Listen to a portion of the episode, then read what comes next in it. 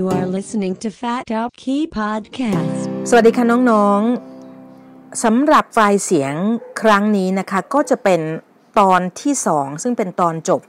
ของโพสต์ที่ชื่อว่า มหัศจรรย์ต่อสุขภาพ 21 ประการของแมกนีเซียม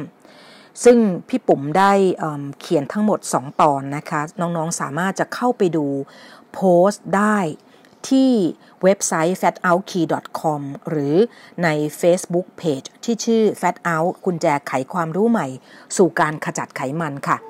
ในตอนที่2เนี่ยนะคะก่อนอพี่ผมจะพูดถึงบทบาทของแมกนีเซียมต่อสุขภาพอีก 11 ประการนะคะ ก่อนที่จะพูดเรามาทบทวนกันนิดนิดนึงค่ะว่าแมกนีเซียมเนี่ยมันเป็นแร่ธาตุที่มีความสำคัญอย่างไรค่ะ จากหนังสือที่ชื่อ The, The Magnesium Miracle ซึ่งเขียนโดยดรแคโรลินดีนนะคะ ซึ่งเป็นหนังสือที่ดีมากทีเดียวค่ะ เล่มที่พี่ปุ๋มมีอยู่นั้นเป็นฉบับพิมพ์ครั้งที่ 3 ก็เป็นหนังสือที่ให้ข้อมูลที่เกี่ยวกับความสำคัญของแมกนีเซียมไว้ได้ดีมากทีเดียวค่ะ ดรแคโรลินได้กล่าวไว้ในบทนำของหนังสือว่าแมกนีเซียมเนี่ยนะคะเป็นแร่ธาตุที่สำคัญที่สุดในร่างกายค่ะ แล้วก็คนส่วนใหญ่บนโลกนี้ขาดแมกนีเซียมโดยไม่รู้ตัวค่ะ แล้วก็แมกนีเซียมมีบทบาทที่สำคัญมากต่อร่างกายเนี่ยนะคะถ้าเป็นถ้าแยกเป็น บทบาทหลักเนี่ยก็จะมีทั้งหมด 5 ประการก็คือ 1. เป็นตัวเร่งปฏิกิริยาชีวเคมีเกือบทุกชนิดที่เกิดขึ้นในร่างกายค่ะ 2. แมกนีเซียมช่วยในการสร้างและขนถ่ายพลังงาน 3. ช่วยในการสังเคราะห์โปรตีนนะคะ 4. ช่วยในการส่งผ่านสัญญาณประสาท 5. ช่วยในการผ่อนคลายกล้ามเนื้อค่ะ ทีนี้เมื่อตอนที่1เนี่ยพี่ผมสรุป บทความอตอนที่ 1 เป็นสรุปไฟล์เสียงไปถึงความสำคัญของสุขภาพแมกนีเซียมไป 10 ประการแล้วเนี่ยนะคะ ในตอนจบเนี่ยพี่จะสรุปเพิ่มประโยชน์ของแมกนีเซียมต่อสุขภาพอีก 11 ประการ จะพูดถึงอาการข้างเคียงที่พบได้จากการได้รับแมกนีเซียมนะคะแล้วก็ขนาดของแมกนีเซียมที่ควรได้รับต่อวัน แหล่งอาหารที่มีแมกนีเซียมสูง แล้วก็ชนิดของอาหารเสริมแมกนีเซียมที่เราควรจะเลือกซื้อ โอเคค่ะ เรามาเริ่มต้นประโยชน์ต่อแมกนีเซียมต่อสุขภาพกันต่อนะคะ ข้อที่ 11 ค่ะ แมกนีเซียมมันอาจจะมีประโยชน์ต่ออาการสมาธิสั้นค่ะ เราพบว่าในเด็กที่มีสมาธิสั้นเนี่ยนะคะ จะมีระดับแมกนีเซียมในเลือดต่ำแล้วก็การกระตุ้นเขาเรียกว่าการเขาเรียกว่าใช้ไซโคสติมูลันส์นะคะก็คือ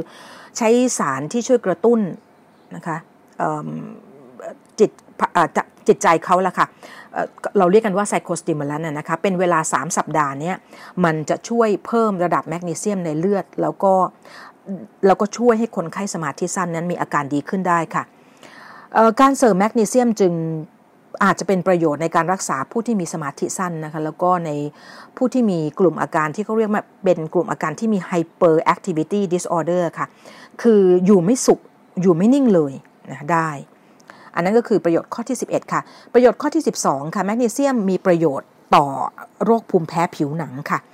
เพราะว่าการขาดแมกนีเซียมเนี่ยมันอาจจะรบกวนระบบภูมิคุ้มกันนะดังนั้นก็ก็การให้แมกนีเซียมเสริมทั้งโดยการกินแล้วก็ทาเนี่ยพบว่ามีประโยชน์ต่อคนไข้ที่มีภูมิแพ้ผิวหนังนะคะ ข้อที่ 13 ค่ะแมกนีเซียมช่วยลดปฏิกิริยาอักเสบนะเราพบว่าในหญิง ตั้งครรภ์เนี่ยนะคะการได้รับแมกนีเซียมซัลเฟตนะจะช่วยลดระดับการสร้างนะคะเขาเรียกว่าเป็น TNF นะคะกับ IL6 นะคะก็คือคือตัว tumor necrotic factor นะคะกับ interleukin 6อันนี้ก็ให้จำไม่ต้องไปจำไอ้ตัวที่มันเป็นข้อมูลเทคนิคพวกนี้นะคะให้จำว่าไอสาร 2 ตัวเนี้ยมันเป็นสารอักเสบที่สร้างขึ้นมา นะคะในร่างกาย เวลามันมีปฏิกิริยาอักเสบเกิดขึ้นค่ะ นอกจากนั้นเนี่ยนอกจากมันช่วยลดระดับการสร้าง TNF แล้วก็ตัว IL6 แล้วเนี่ยนะคะมันยังช่วยลดความถี่ที่เซลล์เม็ดเลือดขาวชนิดที่เรียกว่าโมโนไซต์เนี่ยนะคะมันมันจะผลิตตัว ตัว tumor necrotic factor กับ interleukin 6 ลงได้นะฮะ เพราะฉะนั้นพูดง่ายๆเลยก็คือว่าตัวแมกนีเซียมมันช่วยลดการสร้างสารอักเสบพวกนี้ลงได้ มันจึงช่วยลดปฏิกิริยาอักเสบนะคะลงได้ด้วย ส่วนต่อไปค่ะข้อ 14 ประโยชน์ข้อที่ 14 ค่ะ มันอาจจะช่วยชะลอวัยได้นะคะ มีงานวิจัยหลายชิ้นทีเดียวค่ะ ที่เชื่อมโยงแมกนีเซียมกับความชราค่ะ แล้วก็เชื่อมโยงแมกนีเซียมกับโรคที่เกิดจากความชรา มีงานวิจัยหลายชิ้นที่แสดงให้เห็นว่านะคะเนื้อเยื่อที่ถูกเพาะเลี้ยงในอาหาร ที่มีแมกนีเซียมต่ำเนี่ยมันจะมีกระบวนการเร่งการตายของเนื้อเยื่อเหล่านั้นนะคะซึ่งเนื้อเยื่อที่ในการศึกษานี้นะคะที่ 43 เนี่ยนำมานำมาสรุปไว้ในบทความนี้เป็นเนื้อเยื่อของเซลล์เยื่อบุผนังหลอดเลือดนะคะแล้วก็เซลล์ที่เรียกว่า fibroblast ค่ะ ต่อไปค่ะประโยชน์ข้อที่ 15 และ 16 ค่ะ แมกนีเซียมมีความสำคัญยิ่งยวดทีเดียวค่ะ ต่อการทำหน้าที่ของไมโตคอนเดรีย แล้วก็การทำหน้าที่ของระบบต้านอนุมูลอิสระในร่างกายค่ะ เมื่อครั้งที่แล้วเมื่อตอนที่หนึ่งพี่ปุ๋มได้พูด เกริ่นไว้ว่ามันมีอวัยวะเล็ก ๆ ที่อยู่ในเซลล์อวัยวะหนึ่งนะคะที่มีปริมาณแมกนีเซียมอยู่สูงมาก ซึ่งคิดเป็นสัดส่วน 1 ใน 3 ของปริมาณแมกนีเซียมทั้งหมดที่มีอยู่ในเซลล์นะคะอวัยวะเล็ก ๆ ที่ว่านั้นก็คือไมโตคอนเดรียค่ะ เพราะว่าอะไร เพราะว่าแมกนีเซียมเนี่ยนะคะมันมีความเกี่ยวพันเป็นอย่างมากกับการสร้างพลังงาน ATP ซึ่งสร้างโดยไมโตคอนเดรียค่ะ เพราะว่าแมกนีเซียมมันจะไปรวมตัวกับ ATP ได้เป็นสารประกอบที่ซับซ้อนที่ใช้ไว้ที่ใช้เป็นตัวเก็บพลังงาน ATP ภายในเซลล์เอาไว้ค่ะแมกนีเซียมมีบทบาทสำคัญมากในการทำหน้าที่พื้นฐานของไมโตคอนเดรียก็คือการทำหน้าที่ในการสร้างพลังงานนะคะ แล้วก็การขนถ่ายอิเล็กตรอนผ่านปฏิกิริยาหายใจแบบลูกโซ่นะคะแล้วก็การขจัดสารพิษเพราะว่ากระบวนการสันดาปอาหารให้เกิดพลังงานในร่างกายของเราเนี่ยนะคะถ้าเป็นกลูโคสถ้าเราใช้กลูโคสเป็นวัตถุดิบในการสร้างพลังงาน มันก็จะมีปฏิกิริยาทั้งหมด 3 ขั้นตอนนะคะก็คือปฏิกิริยา glycolysis ปฏิกิริยา Krebs cycle แล้วก็ปฏิกิริยาที่เรียกว่า electron transport chain นะคะเราพบว่าตัวแมกนีเซียมเนี่ยนะคะมีบทบาทสำคัญมาก ๆ เลยทีเดียวค่ะ ในการทำหน้าที่พื้นฐานเหล่านี้ ดังนั้นนะคะการมีปริมาณแมกนีเซียมที่ไม่เพียงพอเนี่ยมันอาจจะนำไปสู่การลดประสิทธิภาพ ในการทำงานของไมโตคอนเดรียค่ะ ส่งผลให้มีการเพิ่มการผลิตอนุมูลอิสระจนเกิดความเสียหาย ต่อโครงสร้างและการทำหน้าที่ของโปรตีน ของ DNA แล้วก็โมเลกุลสำคัญอื่น ๆ ภายในเซลล์ได้ค่ะ มีงานวิจัยที่ศึกษาในเซลล์มนุษย์ที่เพาะเลี้ยงในอาหารที่มีแมกนีเซียมต่ำนะคะ แล้วก็ศึกษาในสัตว์ทดลองเนี่ยมันมีหลักฐานที่แสดงให้เห็นว่ามีการลดลงของประสิทธิภาพการต้านอนุมูลอิสระนะคะแล้วก็พบว่าไมโตคอนเดรียในสัตว์ทดลองเนี้ยเกิดอาการบวมจากการที่ขาดแมกนีเซียมค่ะ ดังนั้นแมกนีเซียมจึงเป็นแร่ธาตุพื้นฐานที่สำคัญยิ่งในการควบคุมนะคะความเครียดหรือเรียกว่า stress oxidative oxidative stress ที่เกิดจากกระบวนการสันดาบอาหารของไมโตคอนเดรียค่ะ แล้วก็รักษาไว้ซึ่งการทำหน้าที่ให้เป็นปกติของไมโตคอนเดรีย ประโยชน์ข้อที่ 17 ค่ะ แมกนีเซียมอาจจะช่วยป้องกันมะเร็งได้นะคะ เพราะว่าเราพบว่าการที่ร่างกายขาดแมกนีเซียมเนี่ย มันจะส่งผลให้มีภาวะอักเสบเรื้อรัง ซึ่งภาวะอักเสบเรื้อรังเนี่ยอาจจะมีบทบาทในการก่อมะเร็งได้ค่ะ ในบทความนี้พูดถึงงานวิจัยนะคะในชายวัยกลางคน ที่มีระดับแมกนีเซียมในเลือดสูงเนี่ยพบว่ามีความเสี่ยงที่จะเสียชีวิตจากมะเร็งน้อยลงถึง 50%เมื่อเทียบกับผู้ที่มีระดับแมกนีเซียมในเลือดต่ำ การเสริมแมกนีเซียมเนี่ยอาจจะมีประโยชน์ในการป้องกันมะเร็งตับอ่อนนะคะเพราะว่าพบว่าแมกนีเซียมที่ได้รับน้อยลงทุกๆร้อยมิลลิกรัมเนี่ยจะมีความเกี่ยวพันกับการเพิ่มอุบัติการเกิดโรคมะเร็งตับอ่อนถึง 24%ค่ะ ประโยชน์ข้อที่ 18 ก็คือประโยชน์ต่อสตรีมีครรภ์ค่ะ การตั้งครรภ์โดยมีระดับแมกนีเซียมต่ำเนี่ยอาจจะส่งผลต่อความผิดปกติ ต่อการพัฒนาการของทารกในครรภ์ได้นะฮะการเสริมแมกนีเซียมเนี่ยส่งผลให้เกิดมีอุบัติการเกิดท่อน้ำดีอุดตันในทารกแรกเกิดเนี่ยต่ำลงนะคะนอกจากนั้นเนี่ยยังลดความเสี่ยงที่ทารกแรกเกิดจะมีน้ำหนักต่ำกว่าเกณฑ์ลงได้ด้วยลงอีกด้วยค่ะ ในสตรีมีครรภ์ที่ได้รับแมกนีเซียมเพียงพอเนี่ยมีโอกาสที่จะ ต้องเข้ารับการรักษาในโรงพยาบาลจากคันเป็นพิษเนี่ยต่ำลงอย่างมีนัยสำคัญนะคะแล้วก็การให้แมกนีเซียมเสริมในสตรีที่เกิดภาวะเบาหวานระหว่างตั้งครรภ์เนี่ยพบว่ามีประโยชน์ในทางบวกต่อระบบเมตาบอลิซึมของหญิงตั้งครรภ์แล้วก็ทำให้ภาวะของหญิงตั้งครรภ์เหล่านั้นเนี่ยนะคะพูดง่ายๆว่าได้รับประโยชน์มากขึ้นนะคะในถ้าเราได้รับแมกนีเซียมเสริมที่เพียงพอค่ะ ที่เป็นดังนั้นก็เพราะว่าอะไรนะคะเพราะว่าในสตรีที่มีครรภ์เนี่ยนะคะมันจะต้องเขาจะต้องลำเลียงแมกนีเซียม แล้วก็สารอาหารอื่นเนี่ยไปให้ทารกผ่านผ่านรกใช่ไหมคะเพราะฉะนั้นเนี่ยมันก็เลยอาจจะทำให้สตรีมีครรภ์เหล่านั้นเนี่ยมีภาวะแมกนีเซียมในเลือดต่ำลงได้นะคะทั้งในระหว่างตั้งครรภ์แล้วก็หลังจากการตั้งครรภ์ค่ะ แล้วเราก็พบว่าในสตรีที่ไม่ได้เสริม แมกนีเซียมเนี่ยนะคะมันก็จะมีโอกาสพบภาวะซึมเศร้าหลังคลอดได้นะคะจากการที่ขาดแมกนีเซียม ประโยชน์ข้อที่ 19 คือแมกนีเซียมอาจจะช่วยบรรเทาภาวะตับอ่อนอักเสบค่ะ อย่างที่พูดมันเชื่อมโยงไปถึงการที่แมกนีเซียมช่วยลดภาวะอักเสบถูกไหมคะเพราะฉะนั้นแล้วก็ช่วยปรับปรุงความไวต่ออินซูลินนะคะแล้วก็ช่วยปรับ ปรุงหน้าที่การทำงานของไมโตคอนเดรียนะคะช่วยในเรื่องของเรื่องเมตาบอลิซึมนะคะเรื่องเรื่องเรื่องเรื่องระบบเมตาบอลิซึมดังนั้นเนี่ยในข้อที่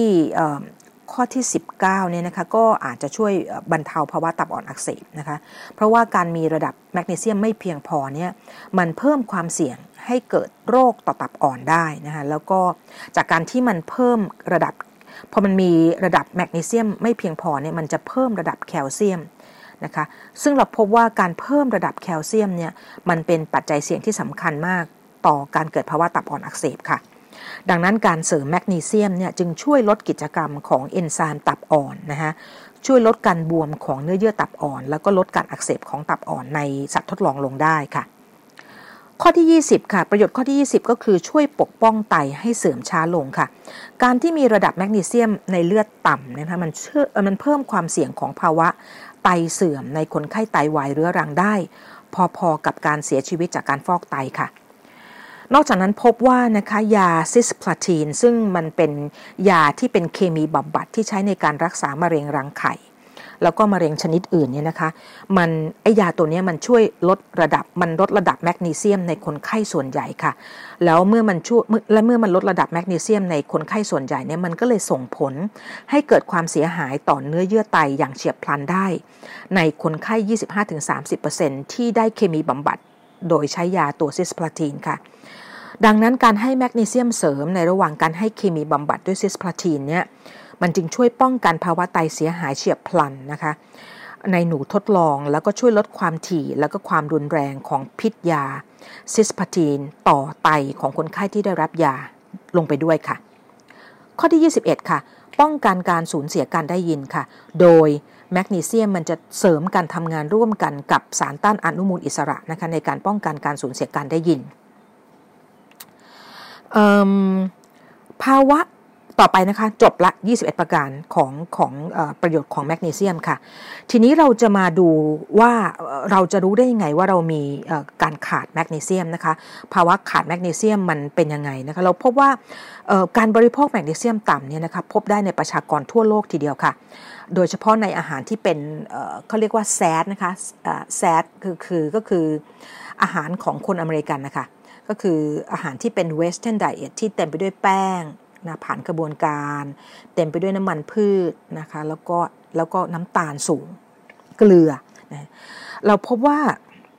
อาหารกลุ่มนั้นเนี่ยนะคะก็จะเป็นทำให้คนอเมริกันเนี่ยมีได้รับแมกนีเซียมต่ำค่ะมีงานวิจัย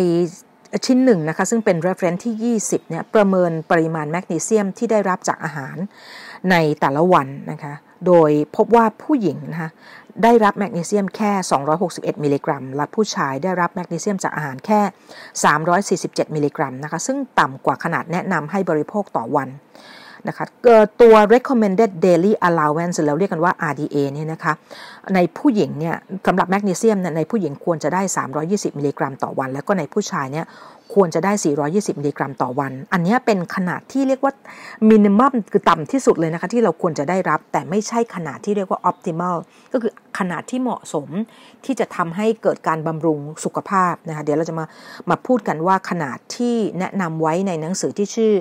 The Magnesium Miracle เนี่ยแนะนำว่าควรจะได้รับแมกนีเซียมต่อวันเท่าไหร่นะคะ การได้รับแมกนีเซียมจากอาหารต่ำกว่าที่ควรจะเป็นเนี่ยนะคะมันอาจจะเนื่องมาจากว่ามันมีการดูดซึมแมกนีเซียมได้ไม่ดีพอนะคะหรือจากการที่มีการสูญเสียแมกนีเซียมจากการขับออกทางไตนะคะ โดยเฉพาะกลุ่มคนไข้ที่เป็นเบาหวานนะคะหรือกลุ่มคนไข้ที่แบบฟอกไต หรือได้รับยาขับปัสสาวะนะฮะ นอกจากนั้นเนี่ยความเครียดเฉียบพลัน และกิจกรรมที่สร้างความเครียดนะอย่างเช่น การออกกำลังกายอย่างหนัก นอนไม่เพียงพอนะฮะมันจะเพิ่มการขับแมกนีเซียมออกจากร่างกายด้วย นอกจากนั้นเมื่อสูงอายุขึ้นนะคะการดูดซึมแมกนีเซียมจากอาหารก็จะลดลงในขณะที่มีการขับออกเพิ่มขึ้น จากที่มีโรคเรื้อรังในผู้สูงอายุนะฮะเพราะฉะนั้นเนี่ยแล้วก็ คนสูงอายุก็จะบริโภคฟันเขาไม่ค่อยดีใช่ไหมเขาก็จะบริโภคอาหารที่อุดมไปด้วยแมกนีเซียมลดลง ก็จะเพิ่มความเสี่ยงในการที่จะขาดแมกนีเซียมลงได้ค่ะ ซึ่งถ้ามีอาการขาดแมกนีเซียมเนี่ยเราก็จะพบนะคะอาการที่เกี่ยวข้องกับทั้ง 21 ประการที่ที่พี่ผมได้กล่าวมาแล้วค่ะ โดยอาจจะปรากฏให้เห็นเป็นอาการแบบเหนื่อยล้าอ่อนล้าเรื้อรังนะคะ มีอาการปวดศีรษะ ไมเกรนบ่อยๆนะคะมีบ้านหมุน มีนอนไม่หลับอ่อนเพลียนะครับสับสนซึมเศร้านะเพราะว่าแมกนีเซียมมีส่วนช่วยในการบูสต์อารมณ์ดีมาก ซึ่งพี่ปุ๋มได้รับประโยชน์จากข้อนี้นะคะได้รับประโยชน์จากแมกนีเซียมนอกเหนือจากเรื่องของการลดลดความดันโลหิตพี่ได้แล้วเนี่ยช่วยพี่ในเรื่องของอารมณ์เรื่องมูดได้ดีมากทีเดียวค่ะทีนี้เราจะรู้ได้อย่างไรว่าเรากำลังขาดแมกนีเซียม อยู่หรือเปล่านะคะจริงๆ เราสามารถที่จะขอแพทย์สั่งตรวจนะคะเพื่อดูว่ามีการขาดแมกนีเซียมหรือเปล่า แต่ว่าในบางครั้งเนี่ยผลที่ออกมาก็บอกแค่เป็นเป็นช่วงแนะนำค่ะมันมันพอผลออกมามันจะรู้ว่าเรามีแมกนีเซียมอยู่ในช่วงที่แบบ recommend หรือเปล่า ซึ่งก็จะถือว่า normal ใช่ไหมคะ แต่จริงๆ คือว่าปกติใช่ไหมคะ แต่จริงๆ แล้วเนี่ย ในหนังสือในหนังสือที่ชื่อ The Magnesium Miracle เนี่ยบอกว่า ไอ้ขนาดที่แบบว่าที่ในขณะแนะนำค่ะ ช่วงที่เราพบที่เราเจาะเลือดแล้วเราพบบอกว่ามีแมกนีเซียมปกติเนี่ยมันอาจจะไม่ใช่แมกนีเซียมมันอาจจะไม่ใช่ระดับที่เรียกว่าออพติมอลหรือว่าระดับที่เหมาะสมที่จะสร้างเสริมสุขภาพได้นะคะ เพราะว่าระดับที่ recommend เนี่ยมันต่ำกว่าระดับที่สร้างเสริมสุขภาพมากทีเดียวค่ะ เดี๋ยวเราจะไปดูกันว่าระดับที่เขาแนะนำให้รับประทานแมกนีเซียมต่อวันเนี่ยควรจะเป็นเท่าไหร่นะฮะดังนั้นเนี่ยเราก็เลยต้องเราก็เลยคนส่วนใหญ่เนี่ยก็เลยจะจะจะจะขาดแมกนีเซียมกันเป็นส่วนใหญ่ ทีนี้เราจะมาพูดถึงเรื่องอาการข้างเคียงจากการได้รับแมกนีเซียมค่ะ เราพบว่าโดยทั่วไปการได้รับแมกนีเซียม ไม่ว่าจะได้ทั้งจากอาหารหรือจากเสริมแมกนีเซียมเข้าไปเนี่ยจะพบอาการข้างเคียงค่อนข้างต่ำค่ะ เช่นระคายเคืองกระเพาะอาหารเคลื่อนไส้อาเจียนท้องเสียนะคะ อันนี้ก็จะเป็นข้อดีอย่างหนึ่งของการเสริมแมกนีเซียมที่พี่ผมได้รับก็คือช่วยเรื่องอาการท้องผูกนะก็แบบขับถ่ายปกติดีมากทีเดียวค่ะ แล้วก็ส่วนการได้รับแมกนีเซียมจากอาหารนะคะในปริมาณสูงเกินอย่างเรื้อรังเนี่ย ก็อาจจะก่อให้เกิดผลแทรกแซงต่อการทำงานของต่อมไทรอยนะทั้งในหนูทดลองแล้วก็ในมนุษย์ได้นะคะ แล้วในคนไข้ไตวายเรื้อรังที่ต้องทำการฟอกไตเนี่ยมันมักจะมีระดับแมกนีเซียมในเลือดเพิ่มสูงนะคะก็อาจจะทำให้เกิดผลเกิดจากความก็ผลเกิดผลผิดปกติจากการที่มีแมกนีเซียมสูงได้ แล้วก็อาจจะเกิดความผิดปกติของแร่ธาตุตัวอื่นที่แมกนีเซียมมันไปมีความสัมพันธ์ได้ด้วยค่ะ ทีนี้เราจะมาดูกันว่าแหล่งอาหารที่ให้แมกนีเซียมสูงมีอะไรบ้างนะคะ อาหารที่กลุ่มที่ให้แมกนีเซียมสูงก็ได้แก่ผักใบเขียวค่ะ ผลไม้ถั่วนะคะที่เขาเรียกว่าเลกูม โดยเฉพาะถั่วเหลืองค่ะ แล้วก็ถั่วเมล็ดนะคะ เช่นอัลมอนด์หิมพานนะคะธัญพืช เนื้อแดงแล้วก็อาหารทะเล พี่ปุ๋มวางลิงก์นะแหล่งอาหารที่ให้แมกนีเซียมสูงไว้ ให้เราศึกษาเพิ่มเติมด้วยนะคะ เข้าไปอ่านกันได้ถ้าเราเพียงแค่บริโภคอาหารที่ที่มีที่เป็นแหล่ง ที่เป็นเป็นแหล่งที่อุดมสมบูรณ์ด้วยแมกนีเซียมเนี่ยให้เพียงพอต่อวันนี้ก็ถือว่าเป็นการช่วยทำให้มีระดับแมกนีเซียมในเลือดเนี่ยอยู่ในระดับที่เป็น optimal ได้แล้วค่ะ แต่ถ้าหากว่าเราไม่มั่นใจนะคะว่าเราจะสามารถบริโภคอาหารที่เต็มไปด้วยแมกนีเซียมสูงได้ได้ได้สม่ำเสมอหรือเปล่า โดยเฉพาะ ผู้ที่รับประทานอาหารแบบคาร์โบไฮเดรตต่ำนะคะโภชนาการแบบคาร์โบไฮเดรตต่ำนะคะพวกกลุ่มคีโตกลุ่ม carnivore diet นะคะซึ่งซึ่งซึ่งไม่ได้บริโภคคาร์โบไฮเดรตหรือไม่ได้บริโภคผักเลยเนี่ยนะคะ แล้วก็โอเคเขาได้เนื้อแดงก็น่าจะมีปริมาณแมกนีเซียมเพียงพอค่ะ แต่สำหรับคนที่อาจจะบริโภคคาร์โบไฮเดรตต่ำนะคะเป็นกลุ่มที่ที่กินผักน้อยนะคะ กินผักน้อยเนี่ยก็ก็อาจจะเพราะระวังเรื่องคาร์บมากเนี่ยก็อาจจะมีความเสี่ยงในเรื่องของการขาดแมกนีเซียมได้ แล้วก็กินโปรตีนสูงไม่มากนักนะก็อาจจะมีความเสี่ยงได้ดังนั้นเนี่ยการเสริมแมกนีเซียมก็ไม่ใช่สิ่งที่ผิดปกติแต่อย่างใดนะคะทีนี้เราก็จะมาดูกันว่าแมกนีเซียมถ้าจะกินแมกนีเซียมเสริมเนี่ยนะคะมันมีแมกนีเซียมที่ขายกันอยู่ที่เป็นผลิตภัณฑ์เสริมอาหารเนี่ยมันมีอยู่ 2 รูปแบบค่ะ ก็คือแมกนีเซียมที่เกลือของมันเนี่ย อยู่ในรูปของเกลือที่เป็นอินทรียสารนะคะ เช่น เกลือของมันเป็น aspartate เป็น citrate เป็น lactate เป็น fumarate นะคะเป็น acetateเป็น ascorbate เป็น gluconate เป็น glycinate ซึ่งซึ่งรูปแบบของแมกนีเซียมที่มีเกลืออินทรีย์เหล่านี้เนี่ยนะคะมันจะมีการละลายแล้วก็ดูดซึมได้ดีกว่าแมกนีเซียมประเภทที่ 2 ค่ะ ซึ่งเป็นแมกนีเซียมที่เกลือมันอยู่ในรูปของอนินทรีย์ค่ะ เช่นอะไรบ้างก็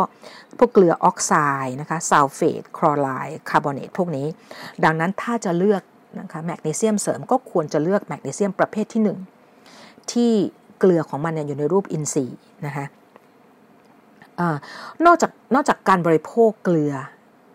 แมกนีเซียมที่เป็นที่เป็นที่ที่ในประเภทที่ 1 แล้วเนี่ยนะคะ เรายังสามารถที่จะใช้แมกนีเซียมที่เราเรียกว่า Epsom Epsom salt นะคะ ก็คือ Epsom เนี่ยมันจะเป็นเกลือที่เป็น powder เป็น powder ค่ะ แล้วก็เอามาใส่ในอ่างน้ำนะคะ แล้วก็เราก็ลงไปนั่งลงไปนั่งลงไปแช่ตัวไว้ในในในเกลือแอปส้มที่มันเป็นแมกนีเซียมนะเพราะว่าแมกนีเซียมมันสามารถที่จะดูดซึมผ่านผิวหนังเข้าไปในร่างกายได้นะคะ ซึ่งก็จะเป็นวิธีที่ดีที่ไม่ต้อง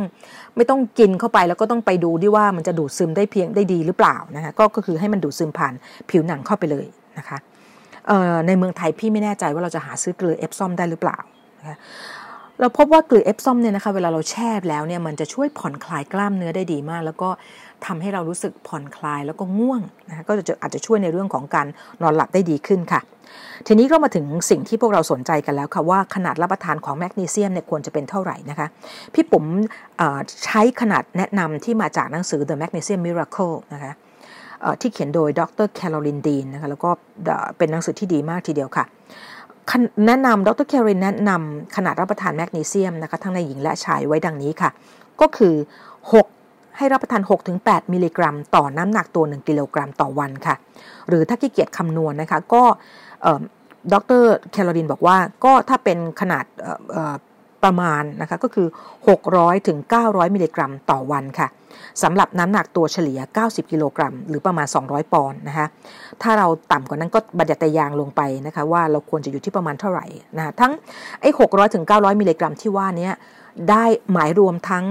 แมกนีเซียมที่ได้จากอาหาร แล้วก็แมกนีเซียมที่เราเสริมเข้าไปนะคะ อย่างปกติเนี่ยพี่ปุ๋มจะเสริมแมกนีเซียมวันละ 400 มิลลิกรัมนะคะแล้วก็ได้จากอาหารก็น่าจะประมาณสัก 200 มิลลิกรัมนะน่าจะได้แหละค่ะ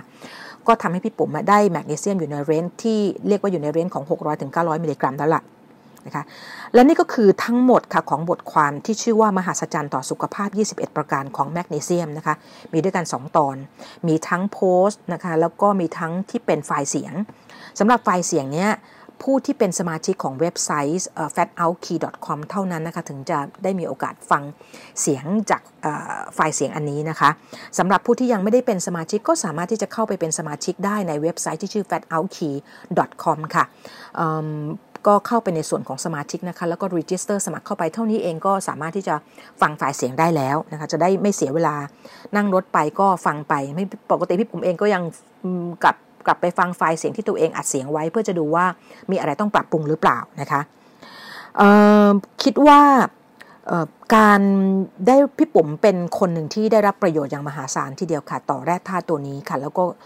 เชื่อว่าน้องๆก็ก็ ก็จะได้ประโยชน์จากการได้รับแมกนีเซียมในปริมาณที่เพียงพอต่อวัน ซึ่งก็คือ 600ถึง900 มิลลิกรัมต่อวันนะคะก็ลองเลือกหานะคะในถ้าไปที่ร้านขายอาหารเสริมนะคะก็เลือกหาแมกนีเซียมที่มันเป็นเกลือที่เป็นอินทรีย์นะคะไม่ว่าจะเป็น glycinate นะคะกลู gluconate นะคะ aspartate citrate พวก